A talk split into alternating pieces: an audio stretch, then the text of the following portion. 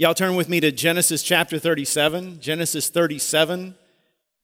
We're going to start with verse 2. We're going to look at a lot of chapter 37. We're starting a new series today.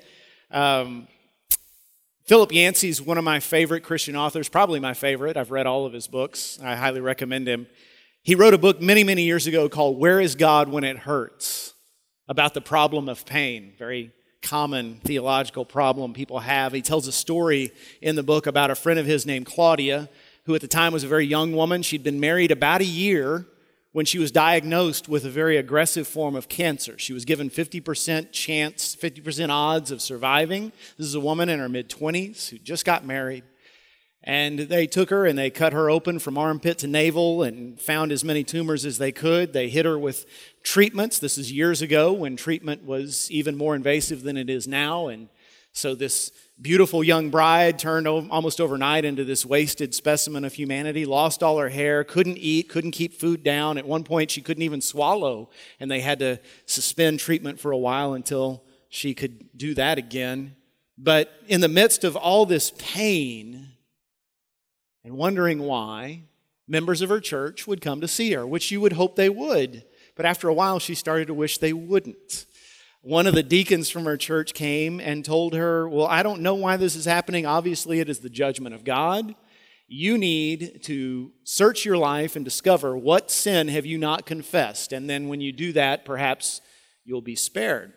Another woman came from her church, a friend of hers, and when she heard what the deacon had said, she was horrified. She said, he couldn't be more wrong. The God we believe in is not like that. Our God does not want his children to suffer, and so your healing is there for you. If you will just muster up enough faith to believe, you can claim that healing. It's all on you. Another woman thought it was her job to be Claudia's personal cheerleader. She read scriptures about the mountains rejoicing and the trees of the field clapping their hands, and she sang happy little songs, and whenever Claudia would try to talk about how she was feeling, she would interrupt her and distract her, thinking, well, you don't need to talk about sad things. We need to talk about happy things.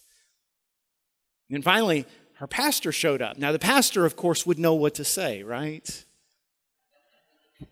The pastor said, Claudia, you should feel honored that God has chosen you for such a difficult task. You're like an elite spiritual athlete, and God has chosen you for the hardest event in the Olympics. This is your race. Now run it with all that you've got. But she didn't want a race. She wanted healing. Now, thank God, literally, thank God, Claudia did survive cancer, but she didn't walk away from that with any special understanding of why God did what he did or allowed what he allowed. Why had this happened to her? That's a question many of us struggle with. And the interesting thing about today is today, a lot of Christians, especially younger Christians, think that doctrine doesn't matter that much, that we don't need to sit and talk about what the Bible teaches and how what we need to believe. What's more important is what we do than what we believe, right? What you believe is sort of a private thing, and you can interpret the scripture however you want to, as long as you do the right thing. And I will say there's a couple of positive things about that idea. One is, I must admit, my children's generation, the millennial generation, they are much more action-oriented than my generation was. And so they're not content to just sit in a Bible study. They want to go and do things. They want to make a difference in the world. I'll tell you this, if you want to reach a young person for Christ, our church had better be known for doing things, not just teaching things. And that's good. Another good thing about this shift in our culture is that young Christians today are a lot less likely to be concerned about the differences between Baptist, Methodist, Catholic, Pentecostal. It's not that those differences don't matter, but in past years we've let them divide us. And young Christians say, hey, we're on the same team. We worship the same God. Let's serve Christ together. That's a good thing. But our theology, what we believe about God, is the most important thing about us. There is one God. You can't decide who God is. God is God. And to discover who he is the most important journey of your life. It matters what you believe about God more than anything else. And so we're starting a series today called Where is God? We're talking about what God is about, who God is, and how he responds in different situations in our lives. And we're doing it through the life of a guy named Joseph. Now, many of us know the story of Joseph. This isn't the Joseph who was the father of Jesus, but Joseph from the Old Testament. A lot of us are real familiar with this story. If I do my job, hopefully you'll hear this story in a new way and it'll become interesting to you, even though you've heard it since you were a child. If you've never heard this story before, Hollywood couldn't write a better story. This is a fantastic story. But the point is not the story. The point is, what is God doing? How do we counsel people who are struggling? How do we counsel people who, like Claudia, wonder, why has God allowed this? Or why is God doing this to me? What do we say to them? Now, let me give you a little background on Joseph before we get into the word. Joseph was the son of a man named Jacob, one of 12 sons, 13 children in all. And there was a time when every Jew alive could have traced his lineage to one of those 12 sons of Jacob. They were considered the patriarchs of the nation. And yet, they were a highly dysfunctional family. I find it ironic that so many people, including Christians, think, well, I can't really be fully accepted in church because my family's messed up, because I've been divorced, because I bore a child out of wedlock, because I've got a grandson who's gay, because I've got a daughter who dresses all in black and won't talk to me, because my husband's an alcoholic. And so we say, well, I need to sort of, if I do go to church, just sort of stay in the background. And if you're like that, if you think that your family's unusual, you look around at all these beautiful, well-dressed families and think, hey, they've got it all together, I've got news for you, okay? Now, I'm new here. I don't know everything about every family yet, but I've been in church long enough to know there's no perfect families in this room. Every single family in this room, I guarantee you, is struggling in some way. In fact, and I don't know this, I'm not the Holy Spirit, but I would bet money there are numerous families in this room that fought before they came here this morning. Said ugly things to each other and got all red in the face and, fine, we're just going to church. So you are in good company if your family struggles. And I'll go further than that. There are numerous families whose stories are depicted in the scriptures.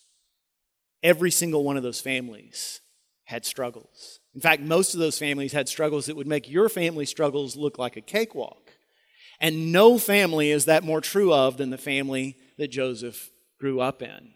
Let me just share this with you for a moment. Joseph's dad was named Jacob. Jacob fell in love as a young man with a very beautiful girl named Rachel. Rachel's dad, Laban, was a tricky guy and deceived Joseph into marrying Rachel's sister. Joseph literally didn't realize who he'd married until he woke up the next day. And there next to him was not his beautiful intended bride, Rachel, but her less attractive sister, Leah.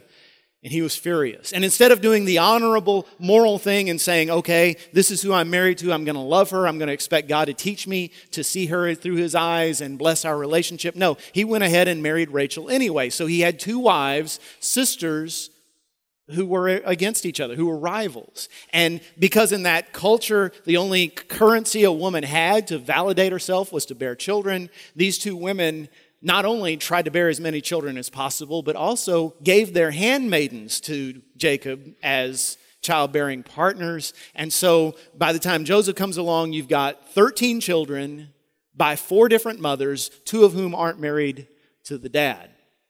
Today, they'd make a reality show out of that. But for Joseph, this was reality, and it was no fun. It was not entertaining. And it all started to really unravel when he turned 17. Joseph's brothers were out tending sheep. They were miles and miles away. The father, Jacob, sent him out to find them. Now, let's pick up the story with verse 2. This is the account of Jacob's family line. Joseph, a young man of 17, was tending the flocks with his brothers, the sons of Bilhah and the sons of Zilpah, his father's wives, and he brought their father a bad report about them.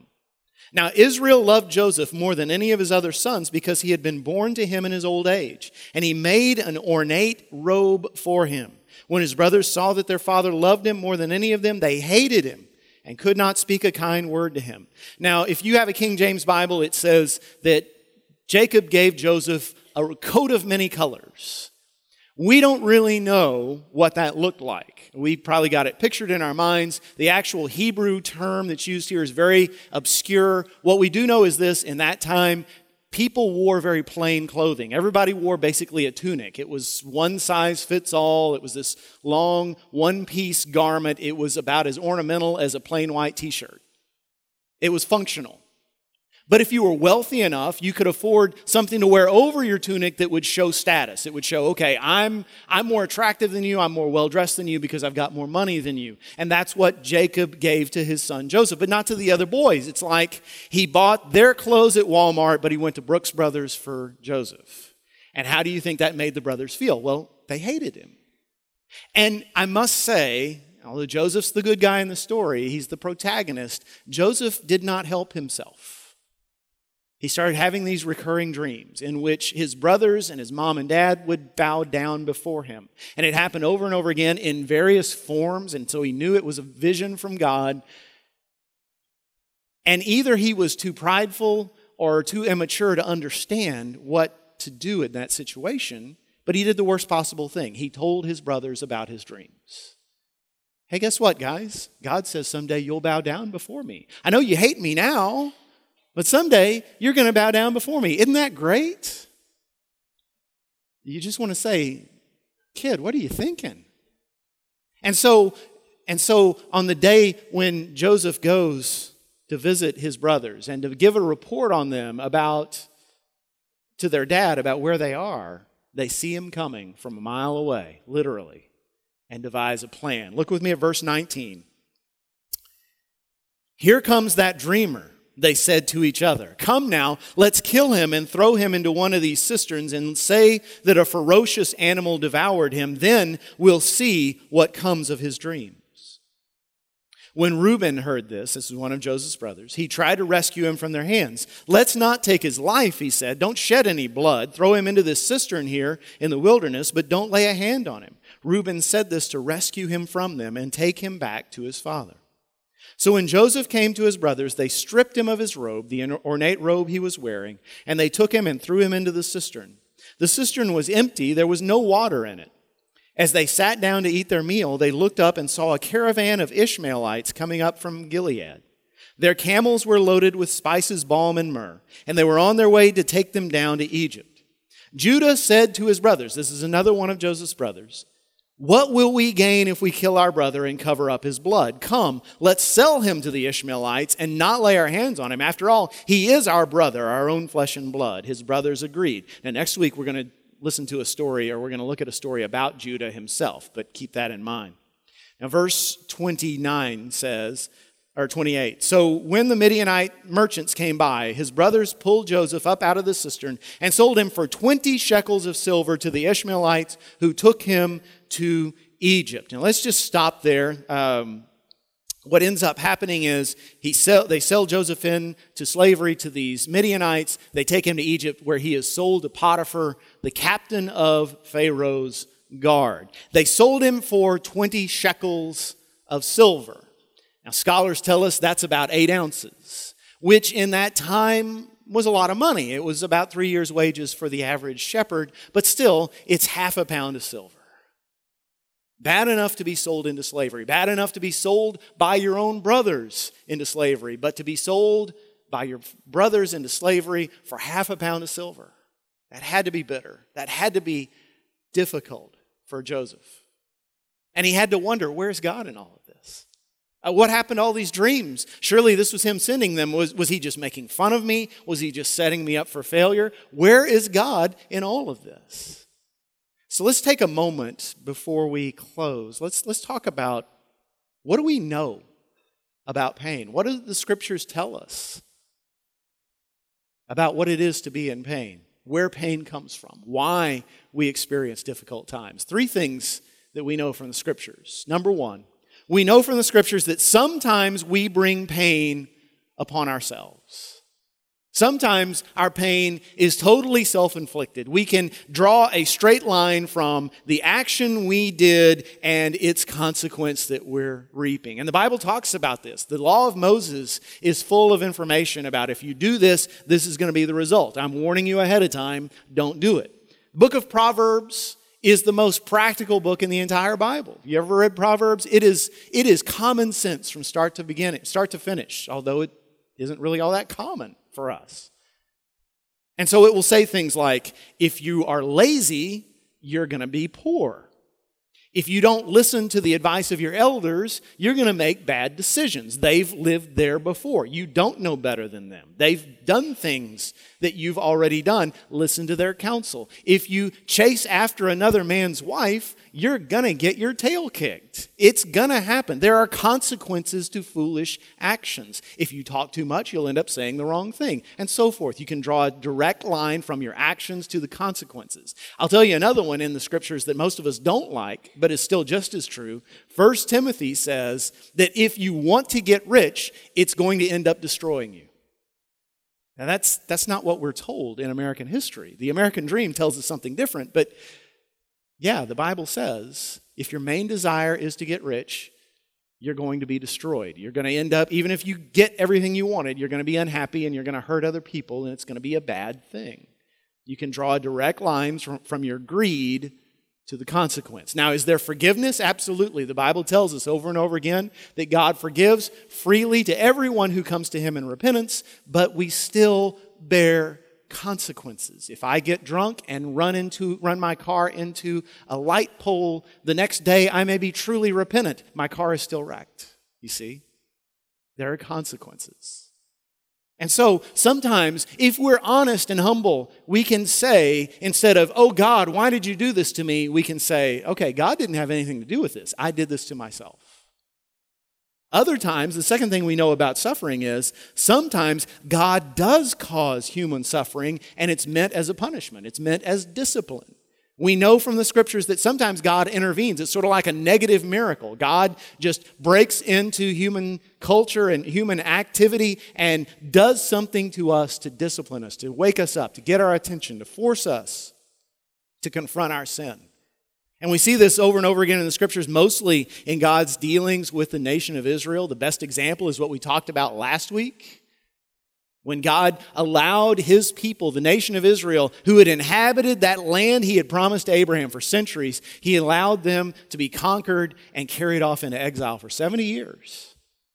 And here's the thing. When God did that to the Israelites, did they know what was happening? Did they know why it was happening? Absolutely. If you read the Old Testament, you see for decades before, Isaiah, Jeremiah, other prophets had been saying, here's what's going to happen unless you turn things around.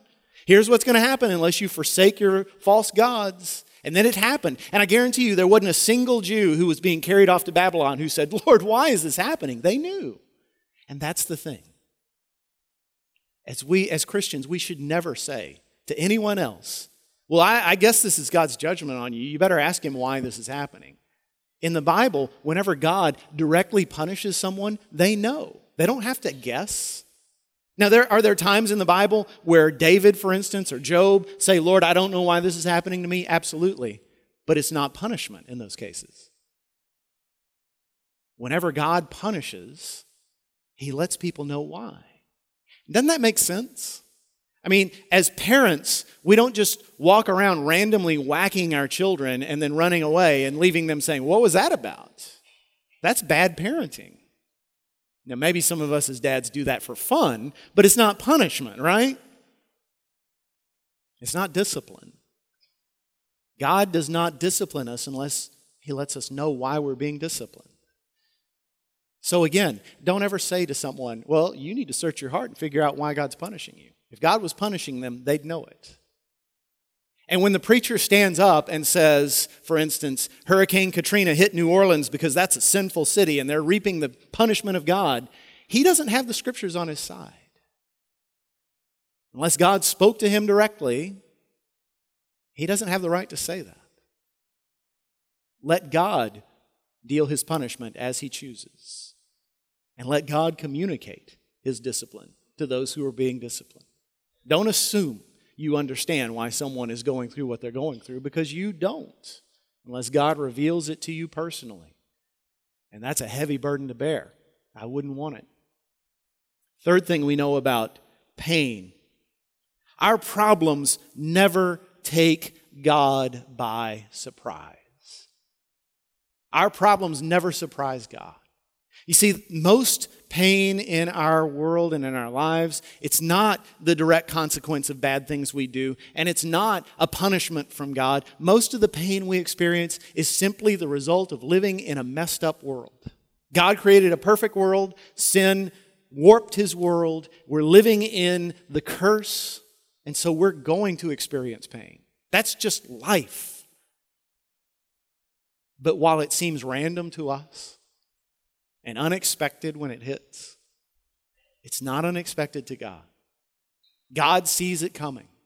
Whatever bad thing happens to you or me, God sees it coming. And sometimes God chooses to work a miracle. Sometimes God intervenes and rescues us. Sometimes that means that we go to the doctor, and after 6 months of treatment, he says, I don't understand. This disease is not supposed to be gone, but it's gone. I can't explain this. And you say, well, it's God. And it is. You give him the glory. Sometimes you've lost your job and your money's dried up and you don't know what you're going to do. And God moves someone to write you a check that covers all your bills. It's the exact amount you needed to cover everything. Sometimes the soldier in Afghanistan steps on an IED and against all the odds, it doesn't blow up. Sometimes the bad guy's breaking in and God rescues the helpless family. Nothing bad happens. God works miracles. He still does them. People in this room could stand up and give testimony to the miracles God works. But do they happen to us every day? Do they happen every time we experience something scary? No. That's why we call them miracles.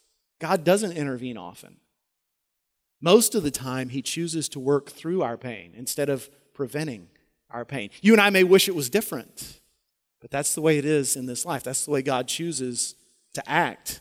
God has a plan, no matter what happens. Let me read you a scripture, Genesis 15, 13 through 14.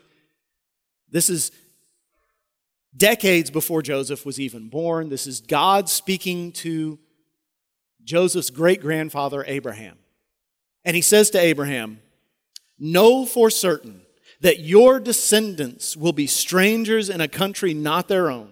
And they will be enslaved and mistreated 400 years, but I will punish the nation they serve as slaves, and afterward they will come out with great possessions. So God is saying to Abraham, years from now, when you're long dead, your descendants are going to live in a distant land where they're going to become slaves, and I'm going to do some amazing things. They're going to be slaves 400 years, but I'm going to do amazing things through all of that. God knew ahead of time. See, Joseph is part of this grand plan. Joseph is the reason the people of God ended up in Egypt in the first place. And for 400 years, they were slaves. And then God sent a man named Moses. And Moses, through the power of God, led this fantastic deliverance. And they escaped across the desert and invaded the promised land. And against all the odds, won and conquered that land. This is a fantastic story in Exodus and Joshua. But God knew all of that was coming. Joseph didn't. Joseph didn't know he was part of this huge plan that would involve thousands upon thousands of people and through the Word of God, millions and millions of people. He had no idea that God had a plan for all of this. If you would have asked Joseph in the middle of this circumstance when he was bound at the wrist, being dragged across the desert by these Midianite traders, if you would have gone to him right then and said, hey, Joseph, where's your God now? My money says he would have said, I have no idea where God is. I still believe in him, but I don't know where he is, and I don't know that he cares about me. He must have forgotten about me. Joseph had no idea that right then God was at work. Not only was God using, and believe me, I don't think God intended for Joseph to be sold into slavery. That wasn't God's will. God doesn't ordain sin. But God knew it was going to happen. He allowed it. And he said, I'm going to work what the enemy means for evil into something fantastic. And so whereas the enemy meant to break up a family that was important to God, God used it to rescue that entire family. And through them, thousands of other people from starvation. We'll get to that later. And then, even beyond that, to use the whole thing to make a nation, to give a nation identity, to teach a nation who their God was and what they were there to do. So the devil throws a punch at God, and God says, "Oh, really? Let me show you what I'll do with that." And really makes the devil pay. God has a plan. He works through our pain. So let's go back to the question we asked at the beginning. How do we counsel people whose lives don't make sense, who are asking, why is this happening to me? How do we give them counsel? There's a story in John chapter 9 where Jesus and his disciples are walking, and they see a man who was born blind. The disciples don't know he was born blind. They just know here's this blind man sitting begging. They say, "Lord, who sinned, this man or his parents, so that he was afflicted in this way?" And Jesus' response is, "Neither this man nor his parents sinned, but this happened so that the work of God might be displayed in his life." Here's the significant thing about that story. The disciples want everything wrapped up in a neat, tidy little bow, so they know, okay, we know whose fault it is that this man is blind. That way we can just walk away and say, everything's just. Jesus says it's none of your business. Don't waste your breath. Don't waste your time. Don't presume to be so arrogant that you know why God has allowed this in his life or why it's happened. It's not your business. If I wanted you to know why he was blind, I would tell you. All you need to know is what the enemy intends for bad, I'm going to turn it into good. This man is blind. God allowed it because we're going to use it to do amazing things. And then, of course, Jesus healed him. But the point of the story is not the healing. The point is that Jesus looked at a man who everybody else judged and said, no. What the enemy meant for evil, I'm going to turn it into good. So when our friends are suffering, our job is not to defend God and say, okay, this is God's will, you just need to accept it. By the way, that's pretty much the worst thing you can say. Your job is not to try to interpret for them why this happened.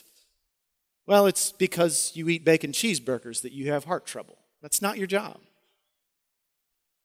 It's not your job to say, obviously God is punishing you. You need to repent. Your job is to be there for them. Your job is to be the hands and the feet and the voice of Jesus, the presence of Christ in their lives. Your job is to ask yourself, if I were sitting in this person's shoes, what would I want my friend to do? Would I want my friend to mow my lawn because I don't have the energy because I'm going through cancer treatments to mow my own lawn? Would I want my friend to offer to watch my kids for me so I can have a few moments of peace? Would I want my friend to just sit in my presence and not talk? And listen and let me say things that are on my chest, things that might even sound kind of blasphemous, but not act in shock and judgment, but just sit there and let me talk and weep alongside me and at the end of it just put his arms around me or her arms around me and say, it's okay, I'm there for you. Yeah. When I was in my mid-20s and I was a pastor for the very first time, I pastored the church I grew up in. Really bizarre to pastor the people who changed your diapers, but... One night, we got a phone call right about sundown that a man in our church had passed away. Late 50s, not an old man at all, had just died suddenly. His wife wasn't a member of our church. In fact, I didn't know her. I'd known him all my life. I'd never met her. And one of the problems with being the pastor of the church you grew up in is you got your mom telling you what to do. My mom said, Jeff, you need to go visit her.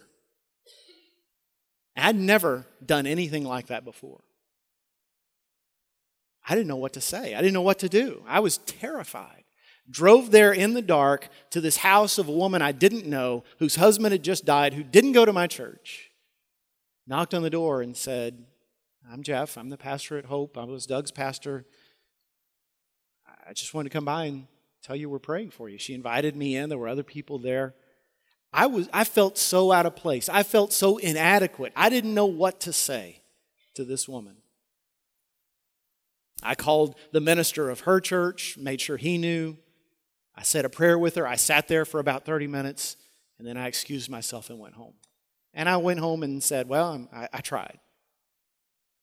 To this day, when I see that woman, when I go back home and I see her, she says, I'll never forget that you came the night that Doug died. I felt so inadequate, and yet God used me just showing up, just this empty-headed 25-year-old preacher boy, not knowing what to do, just the fact that I was there. Your friends aren't going to care what you have to say. They just want you to be there. Our call is to weep with those who weep, period. Period. Not to judge them and say, well, you don't have a right to weep, or I don't understand. Just weep with them. Just be there for them. That's how you counsel them. When my wife was a little girl, she had an older sister. She had three older sisters, but her next oldest sister's name is Bev. Bev, one day when she was about 12, decided she was going to make supper for the family. She was going to make waffles. Anybody else here like breakfast for supper? I do.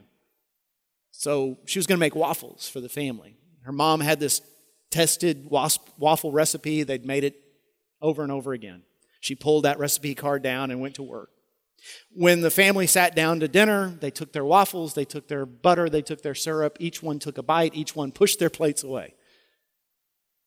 Waffles were inedible. Well, what had happened? Hadn't you followed the recipe? Yes, but they discovered what Bev had done is she had seen where it said 2 tablespoons of sugar, and she had thought, well, that must be a mistake. Waffles are sweet. That must mean 2 cups of sugar, right? You know, when you're a child, there's no such thing as too much sugar. No such thing as too sweet. And a lot of us, if we would admit it, we would say, you know, I really think that if God was just, life would be a lot sweeter for me. I really think that if God was just, if he was fair, I wouldn't have all these problems. There can't be too much sweet, can there? But guess what? God knows the recipe. He knows what he's doing. If you're going through a trying time, he didn't necessarily cause it, but he allowed it. He's got a reason. He's got something he's going to accomplish through it. Our job is to trust him. And the reason we can trust him, those would be empty words if not for what I'm about to say. We can trust him because he came down and became a man. And he experienced the pain that we experience. In fact, he went further than that. He experienced the pain we deserve to experience ultimately. The pain that is waiting for us without redemption. He said, I'll take it now. And as he hung on the cross, bleeding and dying, he cried out, my God, why have you forsaken me? When you read that, you might think, well, even Jesus didn't understand. No, he was quoting Psalm 22. Go back and read Psalm 22 sometime. It's a prediction of the crucifixion in detail. Jesus was saying, even this supreme injustice, even this was part of the plan. Even this is part of the recipe for your redemption. And if he was willing to do that, can't we trust him? Can't we say to him today, Lord, what I'm going through now, what I may go through tomorrow, I may not like it, but I believe in you. Give me faith to trust you more.